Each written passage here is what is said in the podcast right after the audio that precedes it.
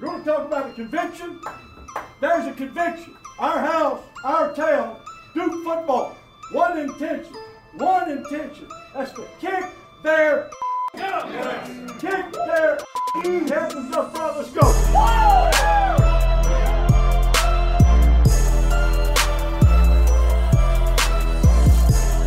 Well, it took 13 weeks, a canceled game, a couple reschedulings, and we're here.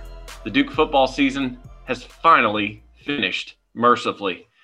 Two and nine, nothing any of us expected, but as with anything, we're here to close shop for the season, go over some news that's been breaking for the last 24 hours, and well, have some fun with our predictions that we had at the beginning of the year before all things, well, went downhill.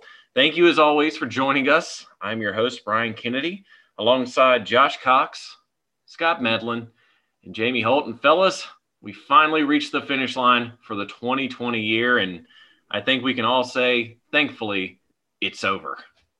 Yes. The pain that was the 2020 football season uh, in Durham, uh, for sure, it is over. And um, it was culminated by a, a big L that we took in Tallahassee uh, over the weekend as we went down to play Florida State. By the way, a Florida State team that had struggled mightily throughout the year, that only really had uh, one game to look at was a defeat of UNC. Um, and we went down there. Not only had they been playing bad, they hadn't played in a month. And in that month, they lost player after player to opting out. So they showed up depleted, not playing well and they nearly hung 60 points on us and blew us out of the water. And so we're not really going to spend much time tonight talking about the Florida State game because we think we could simply just say go back and listen to the last three or four weeks of our podcast and the games that we covered then. And it's pretty much the Florida State game. Everything's terrible. We might show a tad bit of life, and then everything goes terrible again. That's what it was. And so, kind of what we want to do uh, tonight is kind of find out, guys, what are we thinking about the season? I mean, maybe if you could put the season in a word or two. Um, this is obviously not where we wanted to be, uh, but if you could kind of sum up the season and then talk a little bit about your thoughts, um, I know our listeners um, would love to hear it. Scott, man, what do you think? One word: depressing. Depressing. Um, you know, obviously, we thought we were going to have a great year. Well, a decent year. I won't say great. And man, it just, it, you know, it, this season was 2020 in a nutshell. Just how the whole year has gone for everybody. Um, the only there was uh, there was a few things in the Florida State game to me that were bright bright spots. Um, you know, Luca getting in and actually playing pretty decent. Uh, that was that was good to see. Glad to see that we had to give him the keys to the car like we said, like I've said for weeks, we were one play away. And, you know, like I said, for a kid that's never played college football in his life, I thought he did very well. You know, I mean, we were getting ourselves killed anyway. And, you know, the, and this sounds crazy, the brightest spot to me was the goal line opportunity where Daniel Carlin, playing in his last game as a Blue Devil, came in and got the quarterback sneak to get the touchdown. Now, other than those couple bright spots, it's just been a long year. It's you know if if Duke wanted to have fun and they won't do this, but if they wanted to have fun in the Yost Center next year, they should sell Apple turnovers to start for the for the fans, just for us. If you want to have some fun, Duke, sell Apple turnovers in the stadium because I can promise you that's what we did all year. We were giving out everything. And it's just that, that actually should have been my word. I'm sorry. Turnovers should have been the word of the day, but depressing actually was my word. And I'm honestly glad it's over. So glad it's over. We get to watch real teams play real football for real championships now and sit back and think, man, it would so be great to have our team in there since it's been since 2013. We were in a championship game and still got plastered that night. So depressing is my word. Yeah, and I got one thing to say about Florida State before I move on to what my words for the season are is man, that Bobby Bowden guy, he's a great coach, isn't he? Wait, wait, you mean he's not coaching anymore? You mean he retired? uh, because we made them look like 1993 Florida State out there. I thought Charlie Ward was out there running around. Like it's it was absolutely ridiculous. But I'm done with that. I'm moving on. My I've got two words for you for the season. I'm not Degeneration X. My two words are dumpster fire. And I couldn't decide, you know, I'm looking at these gifs and everything. I couldn't decide is it is it the dumpster fire that's just sitting there kind of in the alleyway just burning or are we the floating dumpster fire that's floating down the floating down the way during a flood. And I think we're the floating dumpster fire because that seems to be worse. Um, but yeah, this whole season, just a complete dumpster fire.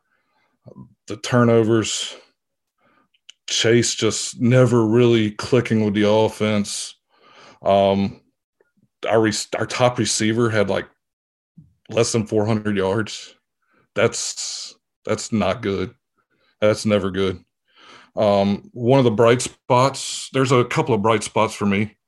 Uh, Mataeo Durant, obviously, he's going to be a stud next year, and I can't wait to see him get the absolute bulk of the carries next year. There's no reason he shouldn't just be the guy. I mean, he he's got he's got to be our guy next year, and we're to have to lean on him heavily. Obviously, um, the kicking game was another bright spot. Um, Charlie Charlie Ham and Porter Wilson did a great job this year. Um, I think we're set up good there for several years. Uh, other than that, I can't really think of many bright spots. Um, coaching, that's a F, you know, for the season. That contributed to the dumpster fire. Um, it's just like Scott said, is 2020 in a nutshell this season. Uh, one more bright spot was the fact that we actually didn't have any COVID cases during the season. It wasn't us; it was other teams that caused the caused us to have to move games around, and that's really that's all I got to say. Well, um, I would say that my word it's kind of a combination, a couple words, but I'm going to compare this season. I'm just going to say New York Jets. If you think New York Jets football, you can just insert the college version of the New York Jets. Um, Adam Gase, David Cutcliffe. I mean, uh, bad quarterback play, bad quarterback play.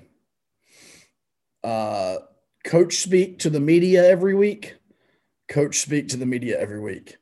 Not sure who's really calling the plays we're not sure who's really calling the plays. There's actually a lot of similarities.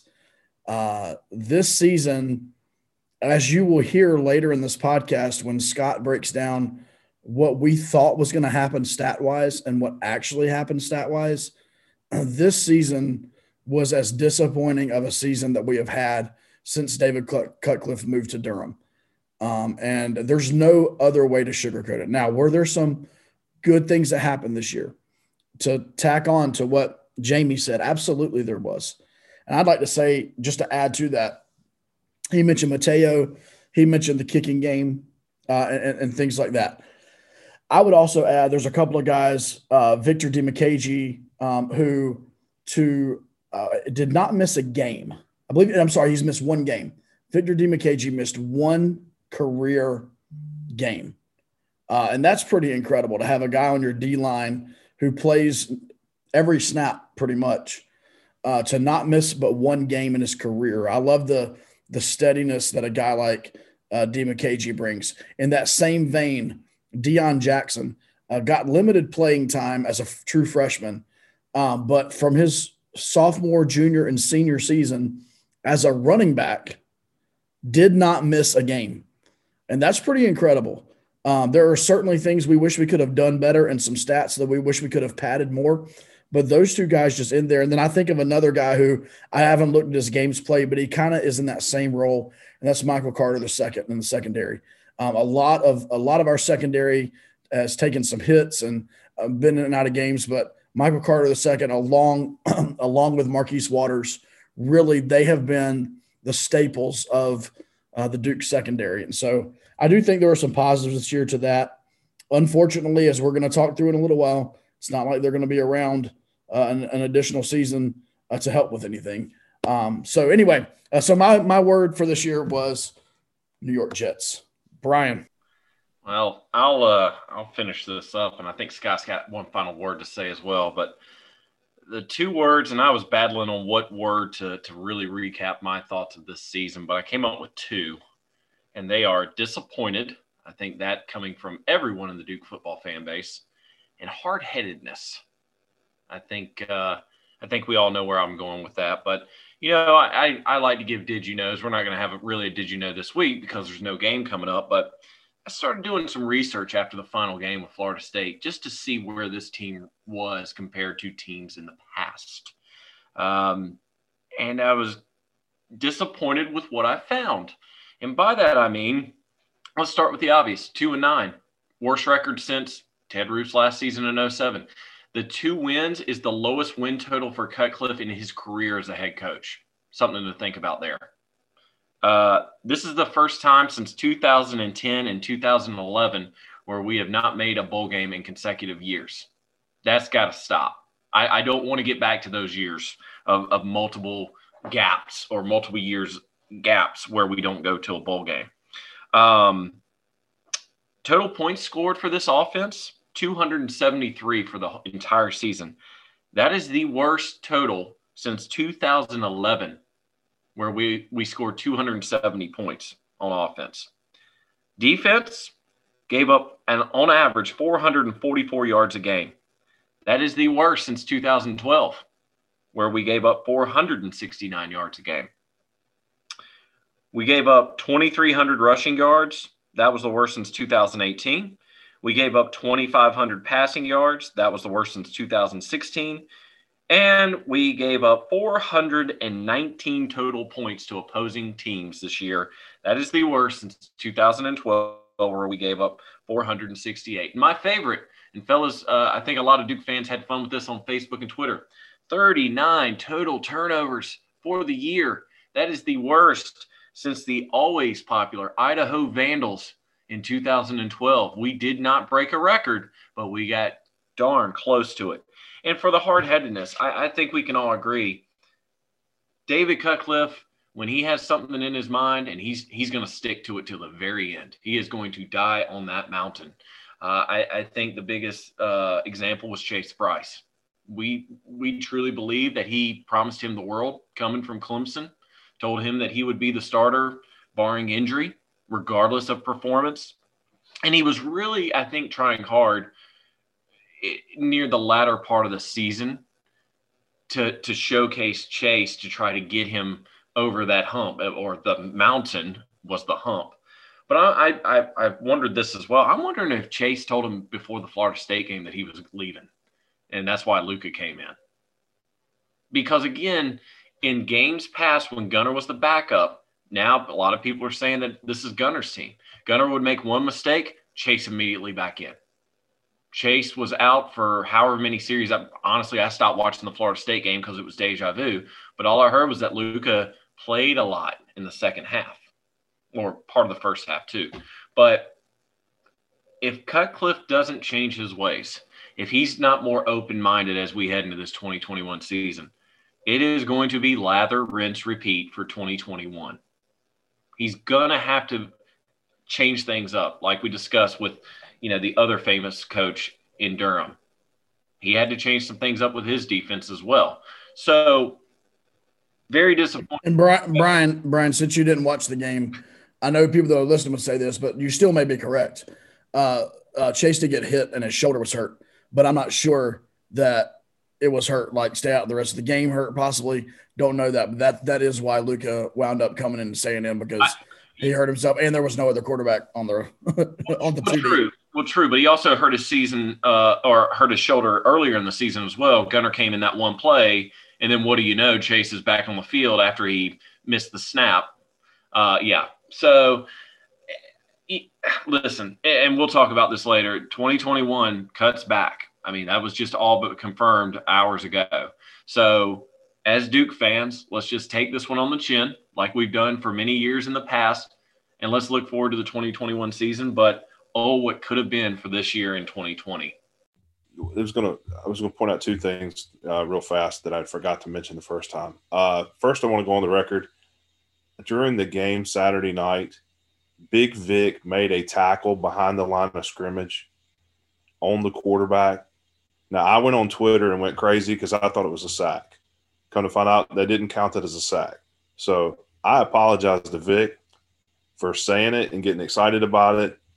I know it sounds crazy, but I really thought it was a sack. If you tackle the quarterback behind the line of scrimmage, I mean, hmm, just saying. And if you have a good scorekeeper who knows the situation, you think he may count it as a sack on purpose to give the man the record. So, you know, my goof, the scorekeeper's goof. And then one other thing, and I was going to, you know, it's funny, I was going to put this on Twitter the other day after the game. But, um, you know, we, obviously this is the off season coming. And I was going to say, and I've, actually, we're going to point this out in a few minutes. The biggest opponent that Duke is going to have in the offseason is the transfer portal. Oh my goodness. We aren't even 24 hours after I thought that. And that thing started lighting up like the Christmas tree. So just, you know, um, who knows what's going to happen with that? And we're going to talk about that in a few minutes here. And I didn't want to jump the gun on that, but you know, it's it's amazing. It's amazing what happens when the season's over and how kids are. And you know, we obviously we'll go into all that in a few minutes, but yeah, it's just you know we don't want injuries is what we didn't want during the season. Now at the end of the year, we really don't want the mass exodus, and unfortunately, that is upon us. Well, I, I, think we can all agree that this season was not what any of us expected whatsoever. And that will segue us into some fun we're about to have. And that's the predictions that we made preseason. We were all riding the chase train. We all thought this was going to be the, the turnaround year that we were all expecting. And you know what? Just didn't come to be. So we're going to laugh a little bit. And uh, we, we hope you enjoy because we, we, as we were talking about this before, we got on to record, there's going to be some stats thrown out there that didn't even come close to what actually happened. So uh, Scott actually has everything. So we'll start. Um, you know, Scott, I'll throw it to you here in a second. But one one last thing uh, to the fellas at Noles Anonymous, fellas, you, your team looked like it's back on track. So just want to tell y'all congratulations from the four of us. Again, we appreciate the interview, and anytime y'all want to have us on, we're, we're here. But Scott, let's get rolling to these preseason predictions that uh, crashed and burned probably three games into the year. And to those guys at Noles Anonymous, real fast, congratulations on getting McKenzie Milton. Hopefully, transfer portal works out in your favor this time. So let's see the predictions that were sure never to go wrong, that we had all mapped out. We saw the future 13 weeks later, and we knew exactly how it was going to go. So we're going to start off with the records. So this season, um, Brian picked us to go six and five. Not bad. Doable. Not close.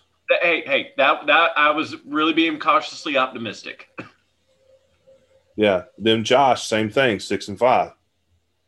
Jamie, now, uh, and, and let's go let's go back real fast before we go any further. Uh, y'all all went after I did, but Jamie picked seven and four after listening to somebody else make a prediction, and he's like, you know what? Let's listen to the old guy in the room. So Jamie picked seven and four, and then well, some of us were on a had to be on Nyquil that night because one of us picked eight and three, and Lord have mercy, how wrong that poor man was. They may want to check his check his ID at the door and see if he's all right because I think he's done lost his darn mind. Yeah, I have to say, uh, Scott talked me into that prediction because I was I was actually going to go six and five, just like Brian and Josh, and Scott just was so high on the team. I'm like, man, you know what? I'm gonna bump my win total up because I need to I need to win this prediction race. Hey, I want I need to win between the four of us. So I, I think Scott was high on something else that night too. Just just throwing that out there. By, by, the way, Jamie, that's what you get when you old guys stick together. You're the two old guys of the podcast, you know. This is true. Yeah, listen. Well, you're supposed to listen to your elders. Sure. So, yeah. So so we were so so we were between eight and three and six and five, and uh needless to say, we were nowhere close. So yeah, we were nowhere close. But but but, but have no fear. have, have no fear, listeners. It's about to get worse because we're about to go into the individual stats, and you're about to hear us. You're about to hear some homer, some homer predictions from us from the beginning of the year. And if you're taking note at home, um, you'll kind of be able to tell where the stats go as we go further on who picked what as far as the team numbers. So for TD passes on the season, Duke was led in TD passes by Gunnar Holmberg. I'm kidding. Chase Brice. I'm kidding. Sorry, couldn't resist it. Um, with 10. So in the prediction train, Brian had 25. Woo! Josh had 20, who, by the way, was the closest. That's right. Give it up. Jamie had Chase with 22. Blame the NyQuil. And then somebody had him throwing 28. I, I really wish, had we known beforehand to go into this, we could have actually done predictions on INTs. Yes. Now, that would have been a whole lot of fun. And I don't know how accurate we would have been on that. Yep. So, yeah, Josh was the closest at 10 off, which is pretty sad. So, so right now, Josh leads. Me and him tied for the record, so he's up two. I've got one, and you old fogies are just sitting in the back Yep. of the. And, and for the record, those of you that are listening, Brian is going to make sure this is a competition, and he's going to make sure that he can win at every chance possible. So, and that's okay. I don't have a problem with it. But I just want to point that out to folks. If you've listened all season, Brian's always the one that wants to make sure when he's right that it's on the big neon sign on the front of the building. And in my want my steak defense, in my defense, Coach Cutcliffe lied to me. I mean, he told me we were going to be good, and this was like, this is one of the best teams he's ever had, and uh, I just, I just, I believed the hype. You know, I- Well, uh, Jamie, the biggest question is Did you believe him the second to the last game of the season when he came out at halftime and said that we were about to see the best half of football in history? actually, I, actually, I did believe him because I knew that Georgia Tech was going to play really well in the second half. So Yeah, he didn't specify which team, right? So, all right. That, that is a valid point, also. So All right, now, ru- go ahead. rushing yards. Rushing yards for the season was led. We were led by Mataeo Durant with 817, and nobody had Mataeo Durant. So, So- do we? So wait, before you give it, will will we get credit for the number of yardage? Will we give the winner the number of yardage? What do you think? Half a point. Half a point. All right, half I, a I point. I say half a point's fair. Okay. So I'm not going to go in the order we went in a minute ago. I'm going to change this around just a tiny bit. So the person that picked the most yards for uh, the running backs was uh, the guy on Nyquil to start the season that picked eight and three. He had a thousand and fifty yards for the running back. And by the way, by the way, a running back has never run for over a thousand yards in the David Cutcliffe era. Sorry, go ahead, I'm Scott. telling you, if we were eight and three, he'd have rushed for a thousand yards. It would probably been Mataeo, and we only needed what three more, two more games. Yeah. I, I we can't play two Josh, more games. Uh, I'm telling you, Mataeo had a thousand yards. Scott, I can't wait for your prediction next season when we get ready for the 2021 year. Oh, Mataeo, 2,000 yards, Mataeo, all day. I'll be lucky if we, anyway. I'm not going to get that far down that rabbit hole right now. So then next in line, uh, Josh had 777.5 for D, D- uh, DJ. Brian had 850 for DJ, and Jamie had 862 for DJ. So I got another half point. Josh with another half point, guys. I'm I'm running away so far. What did he have? 775. Oh wait, wait, who's Mataeo- closest? Mataeo had 817. So But wait, they went over. Is the prices right? I thought we were just saying closest to the number. Man, I gotta get the prices right. Losing horn now. I gotta give it to Jamie. I gotta give it to Jamie. That's good. right. That's good. Give it to Jamie. Hey, I was listen. say I was. I feel I was sorry gonna for. back that up. Oh, time out, time out. He overbid on me, so I think I got it. I think Kennedy. Yeah, I think Brian got it. I think Yeah. Brian's the one that's closest. Oh, it is Brian. You're right. Dang I'm it. sorry. All right, Brian got a half point. Sorry. That's that's In true. my I'm sorry. defense, once again, the NyQuil caused me to say Deon Jackson. I meant to say Mataeo Durant in the preseason. Does that count as a half a pointer? Hey, listen. All I will say, in all seriousness, on this one, we were we were close. Like this is about what Duke, a Duke running back is going to do because we know they're going to share time. And honestly, next next year, Jordan Waters is going to get a fair amount of carries. Uh, like you know, I think we know that. Like Cut doesn't really ride that one guy. So anyway, I could all right. Actually, And, and I could actually see Mataeo going over a thousand next year. Mhm. Like if he gets the bulk of the carries or getting really close, like nine hundred plus. Yeah. Well, looking at Jordan Waters for the season, he rushed 16 times for 100 even. So, Okay. but he did have uh, He had that one long touchdowns. run. He had that one long run too that kind of uh, Yeah. inflated his his yardage a little bit too. All right, so next on the list was rushing touchdowns. This is going to be interesting again. Um, my favorite one's going to go last. So, looking at what we had, Mataeo ended up with eight touchdowns. So, on the list, Brian had 15 Oh, oh no. Oh For- my. for DJ. I had 12. Amazingly enough, I did not go over. So I get to be in the showcase showdown for at least one category. Josh had Chase Brice with 10, and he was close. However, Jamie picked DJ with eight. Mm. That'll. Jamie gets half a point. Very nice. That So worked out nicely. Hey, I just like to thank all the all the little people that I stepped on to get here. But, but guys, it's it's like Josh said, we're, we're we're getting close to the numbers. It's just the actual players that we're picking just a little off. So, I mean, But in now in, in Dio's in, in Deon's defense, his sophomore and junior seasons, he was approaching 10 touchdowns. So I think I think the stuff made sense at the time.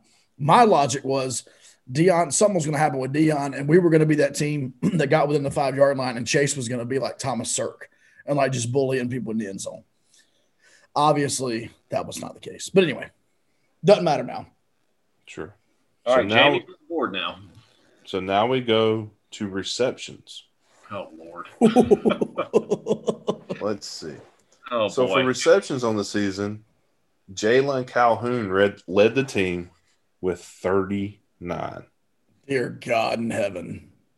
That's my and guy. let's just say this. We went way over. So uh, What the heck was that, Scott? we were, we were way over. There we go. Okay. Sorry. Little sound effect. Sorry. Went a I love little- it. I went a little over with the over. So there you go. oh, Hey, this is the one time you let me host something. There you go. I'm going to do stupid things. so, like, pick eight and three. So, Jamie picked Jalen Calhoun. So, I don't know how we're going to do this, but 61 receptions. That's think it's- half a point. It's got to go player first. Yeah, yeah, Okay. I should get a point for that. yeah. You, you got a half a point. Yeah, I think uh, half a point's Have a point Oh, for the hang, player. hang on a second. Hang on a second. If no one else gets closest to the receptions, then he gets the full point. Yeah, he has to. Yeah. But I- Well, he, But I he went is the closest to the reception. Yeah, so he gets Ja- the point. Ja- Jamie Oh, gets the full point there. Very good. Josh also picked Jalen, but at 78 receptions. Dear Lord. Brian Oh boy. Oh yes, this is fun. Brian picked Noah Gray at 75 receptions. Woo. Well, when you utilize the tight end like you're supposed to, that's what happens. Yeah, Um, I'm with you there. And then I picked Noah Gray, but I had 65 receptions, so I feel a little bit better about that.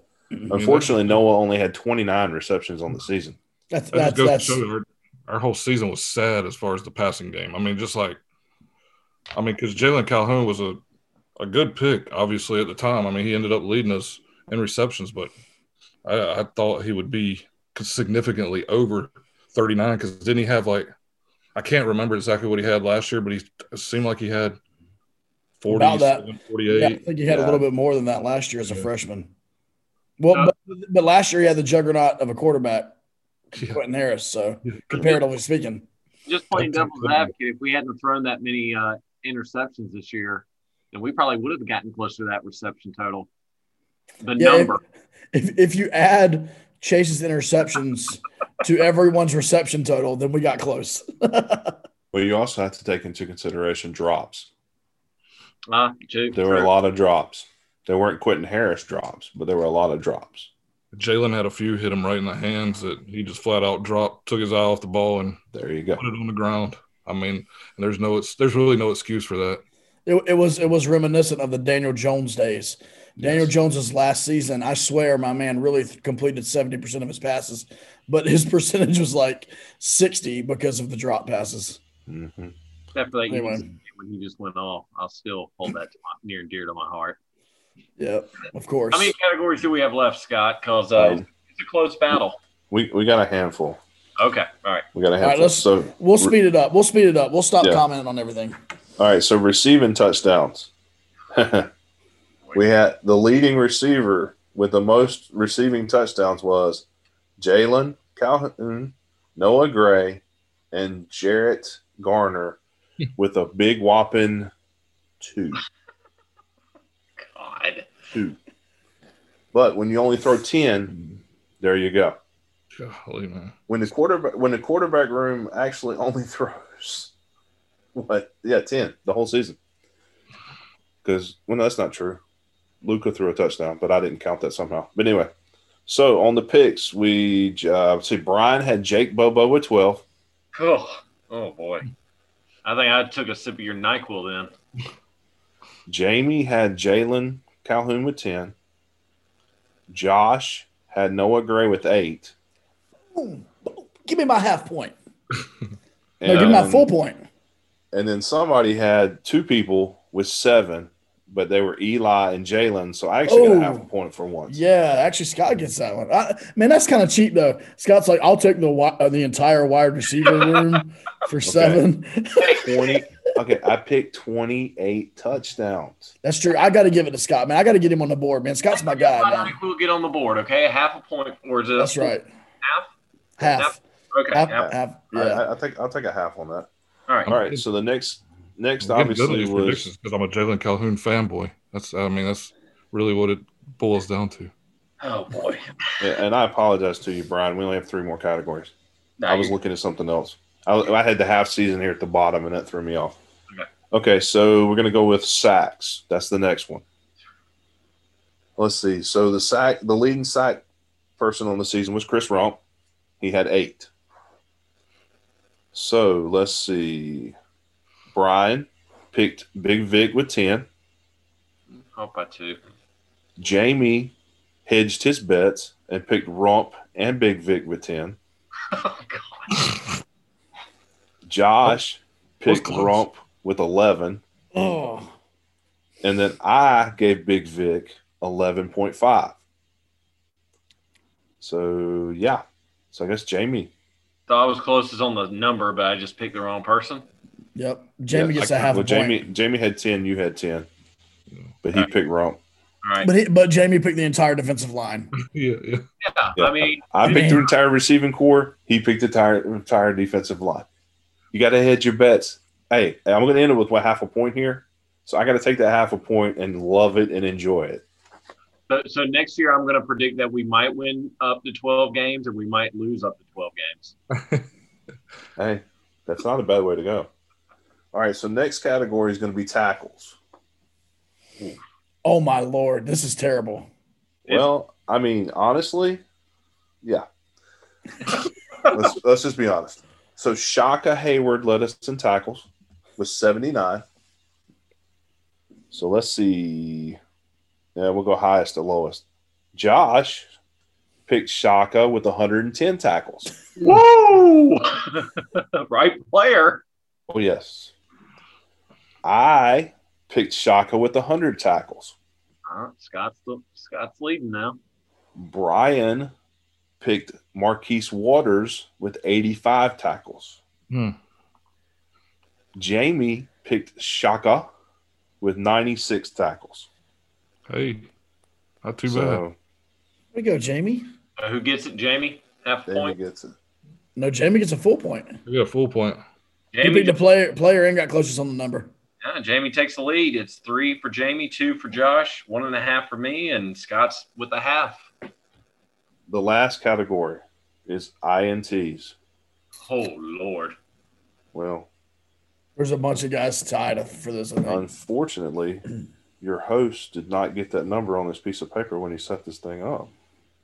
So I'm hurrying and rushing as fast as I possibly can to do this, but I'm not doing it on mute, so that makes it even worse. No, that's the last episode of the season. We're good. If I'm not mistaken, I think there's like It's two. three guys, two guys, like Nate Thompson maybe, or no, uh, It's J- Jeremiah Lewis yeah. and Michael Carter. Oh Two yeah, apiece. Two apiece. Yeah. Let's go ahead. nice. Let's talk it out, Scott. Yeah. Here we go. Some- somebody obviously knows they got the answer right. Mm-hmm. So we're going to go. Brian had Mark Gilbert with five, and let's be honest. Had he played a whole season, he may have had five. Let's let's be honest. Jamie had Mark Gilbert with six. I, and my Nyquil soaping self, had Lenny Johnson with five, and then Josh had Michael Carter the second with the Horseman of four. So I get my point, baby. So Brian, uh, I mean Josh gets his point there. So Brian, you're keeping the running total. I'm assuming, right? Well, uh, we, we've got a uh, tie at the top of the leaderboard between Josh and Jamie, three each. Man. Hey, listen, it's 2020, man. We participation trophies, ties for the lead. You know, Well, that's, that's hey, how that's classic, dude. That is just that is a perfect way to uh to do the 2020 Duke football stats. Two guys Scott tied for the lead. I think Scott and Brian owe us a Angus Barn steak, right? Is that, is Yeah. that what we discussed earlier? Yeah. I, that's cool, man. I'll do the ribeye medium rare. I'll, I'll be there. You, Um, you getting cheese and crackers from me. I'll get with that baked with that baked onion too. I, Don't I forget was the baked I was onion. assuming we were going to the trash can behind the place and getting the scraps, but you know, hey, whatever. I'll take Now, it. now, now, if we can get an Angus Barn sponsorship, I would love to take you guys there. Hey, that's a great idea right Throw there. that out there. Tail of the tape, sponsored by Angus Barn. Brian, Tell Brian, we have we have a hookup. We got a hookup uh, that works at Angus Barn, so figure something out. We'll, we'll figure see. But uh, but hey, a lot of fun, guys. I mean, that that's we got to laugh about it. Again, it's just something that was not expected, I think, at all with 2020. But uh, kudos to Josh and Jamie for uh, getting the closest predictions. And as we head into 2021, we'll do this again as we get ready for another season. But let's let's transition, guys. Let, let's get talking about what's been going on these last 24 hours. I think this is the most news related to Duke football in a 24 hour time span, probably in the history of the program. We've got players coming, we've got players going, we've got cut officially staying for another year per Kevin White, the AD. And tomorrow, a lot of people forgot, is signing day. Signing day is amongst us, guys, and we still got football games to be played. So, first time that's probably happened regular season games. But uh, let's let's just go around the, the room and, and just get our thoughts. I mean, I, I'll start really quick, and I think it's the news that everyone knew was coming because it probably would have uh, happened right after the Florida State game. But Kevin White, I believe about an hour and a half, two hours ago, confirmed that Coach Cutcliffe is coming back for another year, and even went as far as to say that his job, Cutcliffe's, is quote safer than mine. The AD said that. Now we all have our theories why he said that, but you know what? Let's just move on. Let's get ready for 2021. Hopefully, between now and, in August of next year, Cut will have worked out whatever kinks were with 2020. But you know what? There are going to be some happy Duke fans. There are going to be some upset Duke fans. But let's just roll with it. Let, let's let's get prepared for next season and let's just put this year behind us. Josh. Yeah, and if I can speak, if Duke fans are listening to this, if I can speak, this is not a surprise. Now, it is a surprise that Kevin White said that his job is more secure than Kevin White's job is. That's a little bit of a surprise. But David Cutcliffe has three years remaining on his contract. He is signed through the 2023 season.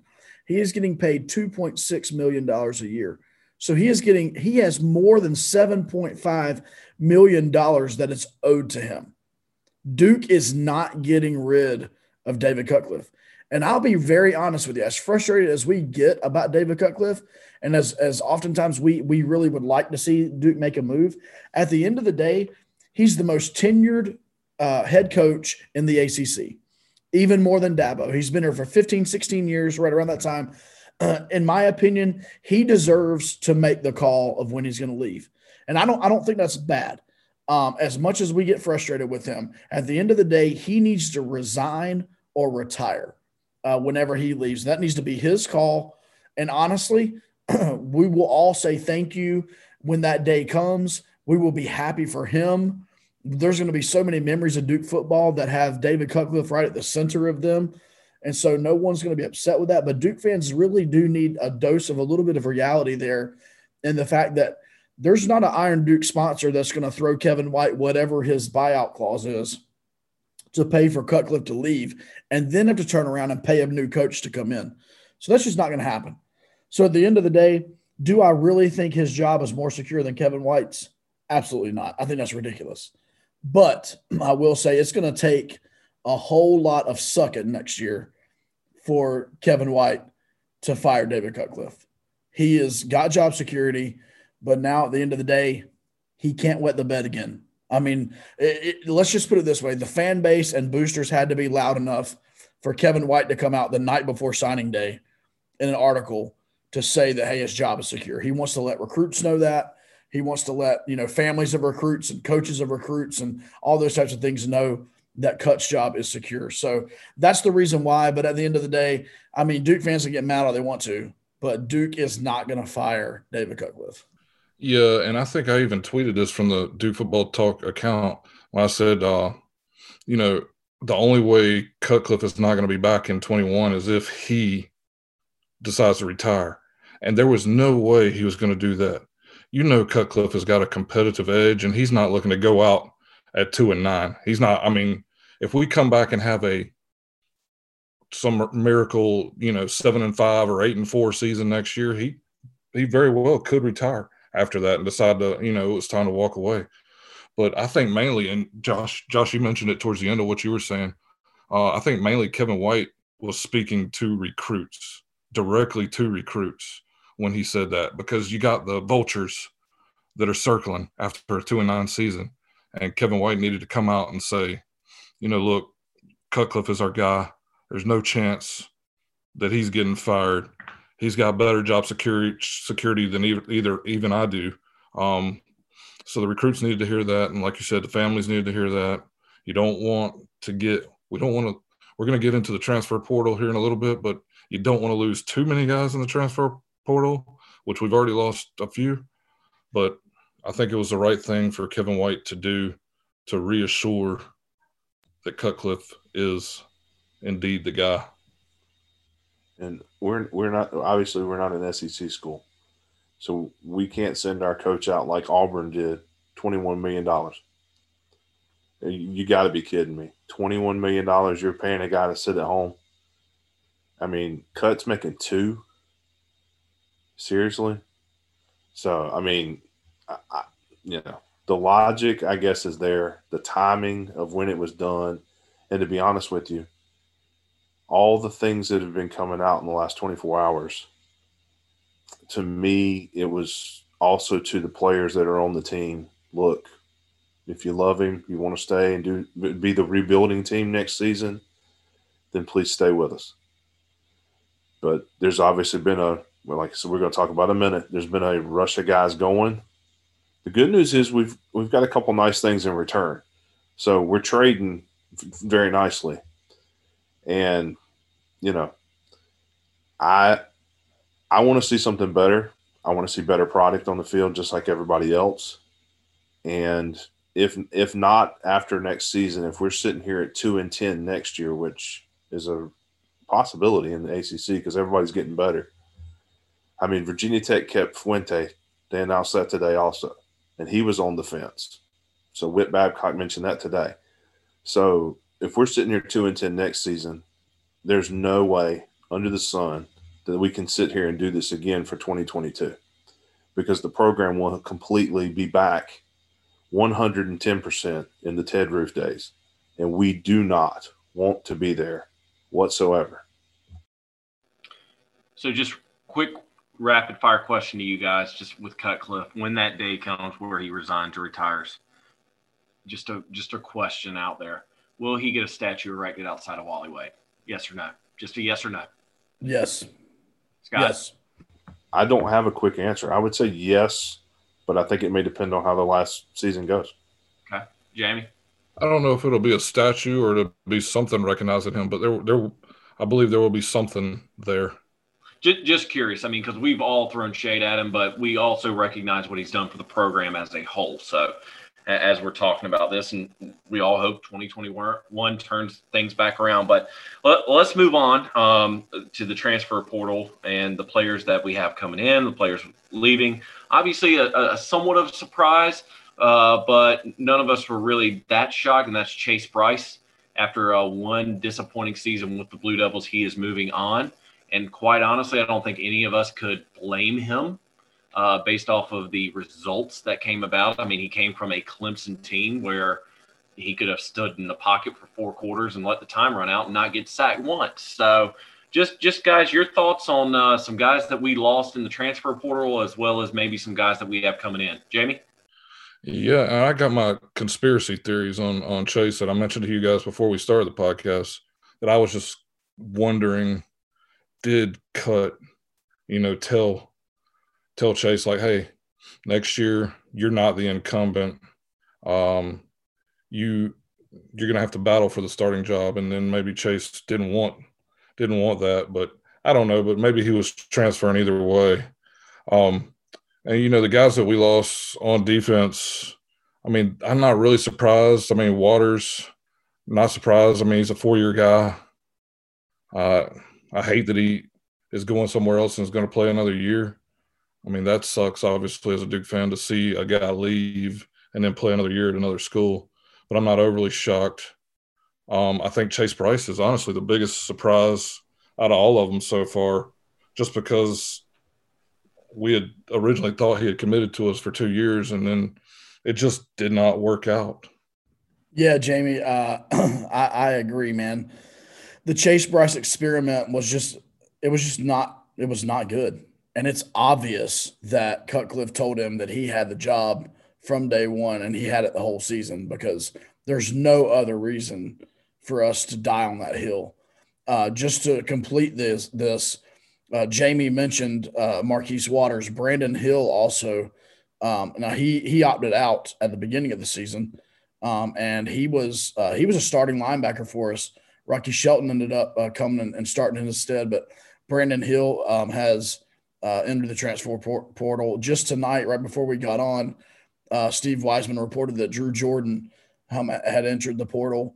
Uh, he had already used up his four years at Duke, but obviously with the COVID year this year, uh, he does still have that extra fourth year, if you want to look at it that way, but he's going to choose to do that elsewhere. Chris Katrenick is another, so two quarterbacks in the uh, in the transfer portal out of Duke. Um, and honestly, the Katrenick thing was that that was rough too because I mean, the guy at least knew the offense, and he at least could have come in and been been another body for us. But all to say this, from what we were hearing from inside of the program, we don't need to expect anybody that's a senior this year to to stay an extra year. Uh, from what I've been told by two different people that would be in the know uh, with Duke football, these seniors are moving on. Whether it's to to the NFL, whether it's into the transfer portal to go somewhere else and play, or honestly, some of them, you know, they know football's not going to be what they make money in in the future anyway. They're just going to move on with their life.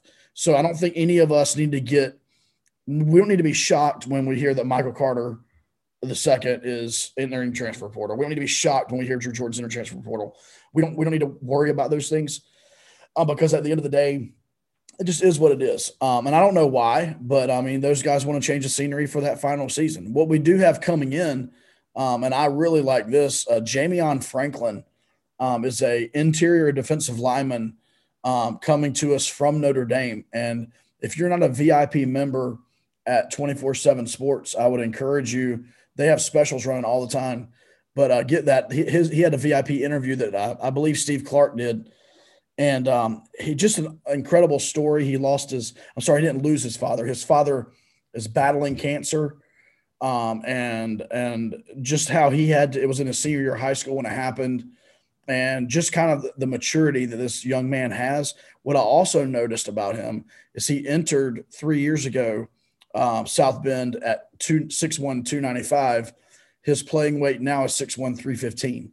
Uh, so he's put on 20 pounds of muscle and uh, he will he will beef up an interior line that we know uh, after losing everyone other than Ben Fry off this line. Tangelo, we'll hear pretty soon. Tangelo's either NFL draft or transfer portal. Um, obviously, Rumph is going to the draft, should be a second, maybe third round pick in the draft. Big Vic will be in the draft, hopefully, or he'll be on an NFL roster next year. So we got guys like DeWayne Carter, and Aeneas Peebles, Ben Fry coming up. Uh, ben Fry, obviously a starter this year, but Jamion Franklin is going to really help us on the interior of the line. And then, listen, my guy, let me tell you something, Duke fans, if you have not yet gone on to whatever recruiting website or whatever website look up our guy Cade Parmalee. Cade Parmalee is transferring into Duke from I believe Abilene Christian or something. Uh, and my man, he looks like a party. That's all I'm going to say. There's a party going on underneath that helmet. And uh, he's going to be a fan favorite, at least. He's going to be a, a favorite of this podcast. I will promise you that in 2021, Cade Parmalee. He sounds like maybe like a country singer or something. I'm not sure. Um, but he looks like a professional wrestler. And so I love this guy. But anyway, we have those two coming in so far, and we might have some more. But that's where we're sitting, guys. And I have to be honest with you. I don't blame any of these young men for making the right decision for them. And, you know, we would love to have guys stay for the fifth season. And, you know, maybe if we had a culture like Dabo's created down in Clemson, you'd have guys who have first round draft potential, you know, staying for extra seasons. But let's face it, we don't. And um, these guys may be doing doing what Brittain Brown did. Listen, we're big, big Brittain Brown fans here. Brittain took off, went to UCLA. He is being showcased out there. He's, he should probably win that starting job, to be honest with you, um, if you look at the numbers. And the good thing about Brittain is this year doesn't count against him. If he wants to stay and play next year, uh, he can stay another season. And so um, we don't we don't blame these guys. And in fact, when they do transfer, especially if they stay in D1 football, we like to follow them and, and cheer for those guys as they move on. So kudos to all of our guys that are making these decisions um, and doing what's best for them. Quick thought on Cade Parmalee. I thought he, I mentioned in a group text earlier, I thought he kind of looked like Bray Wyatt over there as a professional wrestler. But he does, he looks like a cool looking, cool looking dude that we're to, we're to have fun with. Yeah, it, it, it would have to be a professional wrestler. Just knowing this group, it would have to be a professional wrestler that he looks like. So, and you you know he does. It, it's it's funny, but um, you know, looking at these guys who are transferring, um, like Josh said, it, it's going to be a losing them is a big deal in a way, but they have an extra year. They're grad transfers. We've seen them go on to success. We've seen a, some of these guys go on to like James Madison and Richmond and places like that and be stars. And you know, in the FCS football, which they're actually starting this spring. So who knows? These guys could be moving on to play this spring also as their final season to go to the NFL draft or go on to future life. So that's another uh, side of this deal because the semester, I believe, is over right at being over. They're right at finals now. So after this next two weeks or next week when they're done with finals, they're done. I mean, they're obviously not going to a bowl game. So, you know, we, we definitely we, we would rather see more of the Brittain Browns in the world where we go on and have success somewhere else. Because honestly, Chip Kelly uses his running back, and that is his showcase, and he does a great job of it. And like Josh said, Brittain should be the starter. I mean, this is not a UCLA podcast, but Brittain should be the starter because he's much better than the starter they have, and we've seen him and what he could do. But you know, again, I don't think it's a reason to be mad. I think it's you know it is what it is. Be happy for all these kids. I mean, honestly, I hope Chase Brice goes somewhere next season and throws 30 touchdowns and three interceptions. It would be great to see because the, I'm sure the offense he's going to go into is not the Cutcliffe offense. And I'm sure it's going to be a deal where he gets all the practice time and an opportunity. Now, I don't understand how, uh, as far as that's concerned, how he leaves the Fuqua School of Business and moves on from there. But he could be done. This could have been his one year. I don't know. None of my business. But we just got to we got to wish these guys all success. There's no need to be mad, no need to be angry. You know, be glad for them. And hopefully someone will be able to go on and showcase themselves and make it to the NFL because we obviously need more Duke players in the NFL because it's fun to watch the Daniel Joneses and the Jamison Crowders and all the offensive linemen that we had from the 2013 to 2014 season. Well, needless to say, if uh, the next couple of days or any any I guess uh, what's the word I'm looking for? If it's anything like the first 24 hours of the transfer portal, then um, buckle up. It's going to be fun. It's going to be really fun. But we're, we're getting ready to close down shop. It's again our last episode of the season where we're going to close down 2020 the season and just put it behind us. But before we do, fellas, any final thoughts as we uh, head into our dormant season? I guess you, our hibernation season as uh, we get ready uh, for the 2021 season. Anyone want to start? Yeah, I mean, uh, I just want to thank all their um, listeners for listening. listening to our podcast, putting up with our putting up with our mess, and engaging with us on Facebook and Twitter. It's been a fun, fun-ish season. Like it's been fun engaging with people on social media through the podcast and through our through our social media, but it hasn't been fun watching the games. Um, so hopefully we can get better and go Duke. Yeah, thanks to everybody that um, it does listen and follow us on Twitter and in Facebook. Um, we appreciate it. When we first started wanting to do this, we've been talking about doing this for years, and uh, this season we decided to do it. And you know what is what a year, what a season to start a podcast. But you know we've had some, we've had great times. We've enjoyed, we've I look forward to the Tuesday night opportunity where we sit down and we talk sometimes it's not stuff we want to talk about and it's frustrating. And we you know we watch the games we group text we do everything you know we we're, constantly talking about football when we're we're together. And you know it's not been fun every time but we appreciate you guys sitting down and listening to the podcast with us that we put up. And we appreciate justin our producer for uh, taking care of us and looking after us and cleaning up our mistakes because we have had a whole lot of them. And then, you know, the ones where we have a good time and we keep it on there. That's even more fun too when somebody loses it and just starts laughing and having fun. But also, too, just want to wish everybody a happy holidays, Merry Christmas, and um, look forward. To, and look, if you're if you're a Duke fan and you like Duke football, please let your friends know about us. Let let you let them know that we we do have this podcast and we'd love to get more listeners. We've actually had opportunities uh, since we started, you know, doing different things, and we do have some things. And I don't know if Josh or Brian are going to mention it. We do have some things that we're going to try to do in the off season for as we go on. So, again, just thank y'all for everything. I appreciate the guys here. I mean, you know, we've we've been doing this, uh, watching the football games together for years.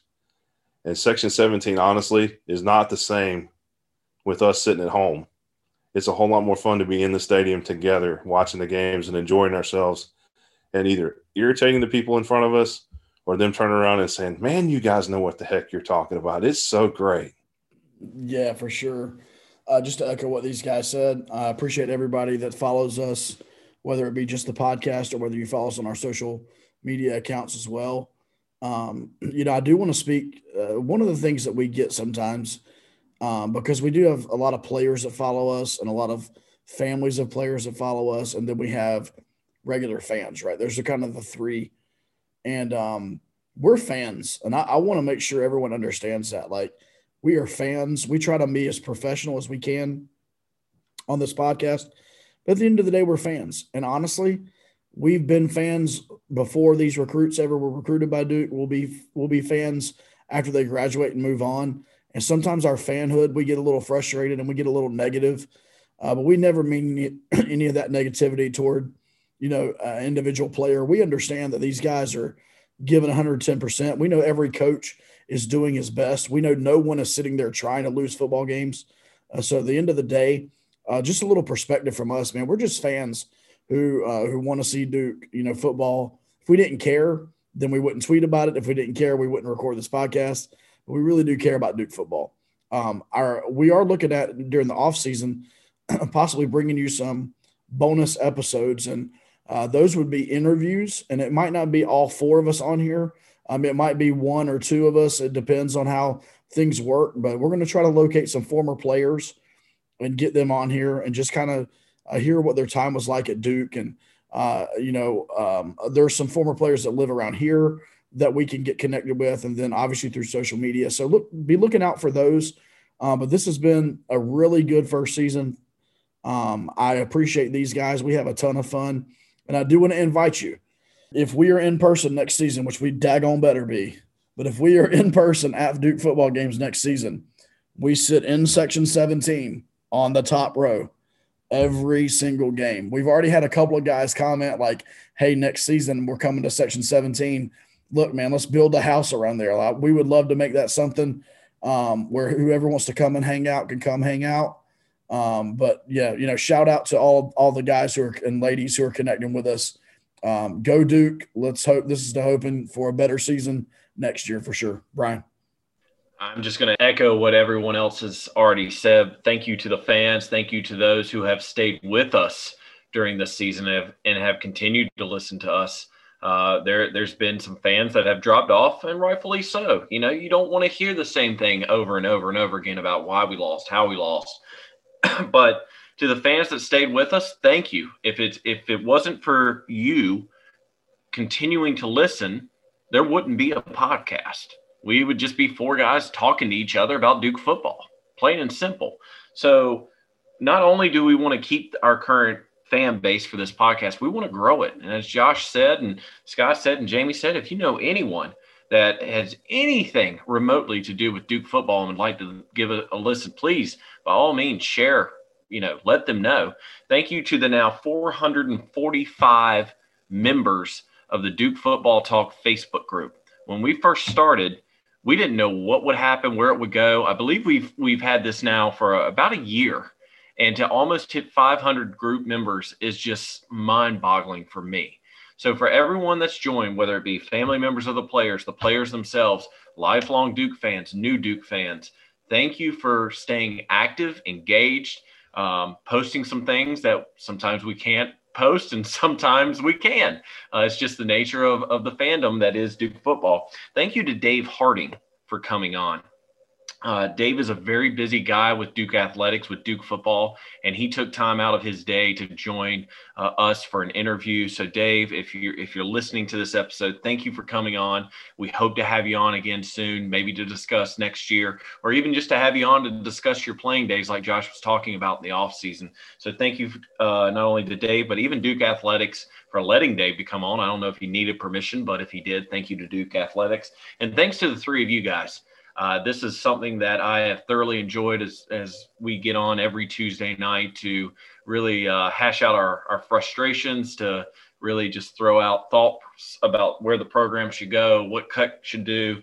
It's always fun to, you know, get together as a uh, Duke Football Anonymous group sometimes and just uh, hash out our problems. But uh, it, it's always, you never know what you're going to get each episode. That's the biggest thing.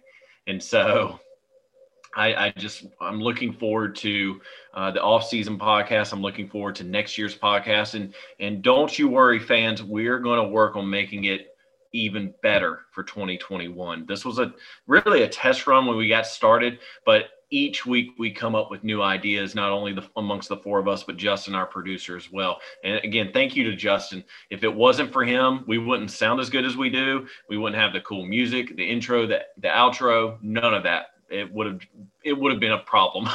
so again, thanks to everyone for listening. I think uh, that's pretty much it. We're going to wrap it up for this season uh, at, with the last episode of the 2020 season for the Duke Football Talk Section 17 podcast. We don't know when we'll be back. Could be in the next two months, could be in the next six months, but we will definitely let you all know. And again, if you haven't already, be sure to follow us on Facebook by searching Duke Football Talk and on Twitter by searching the handle at Duke FB Talk. For now, for Josh Cox, Scott Medlin, Jamie Holt, and producer Justin Sykes, I'm Brian Kennedy, and this has been the Duke Football Talk Section 17 podcast.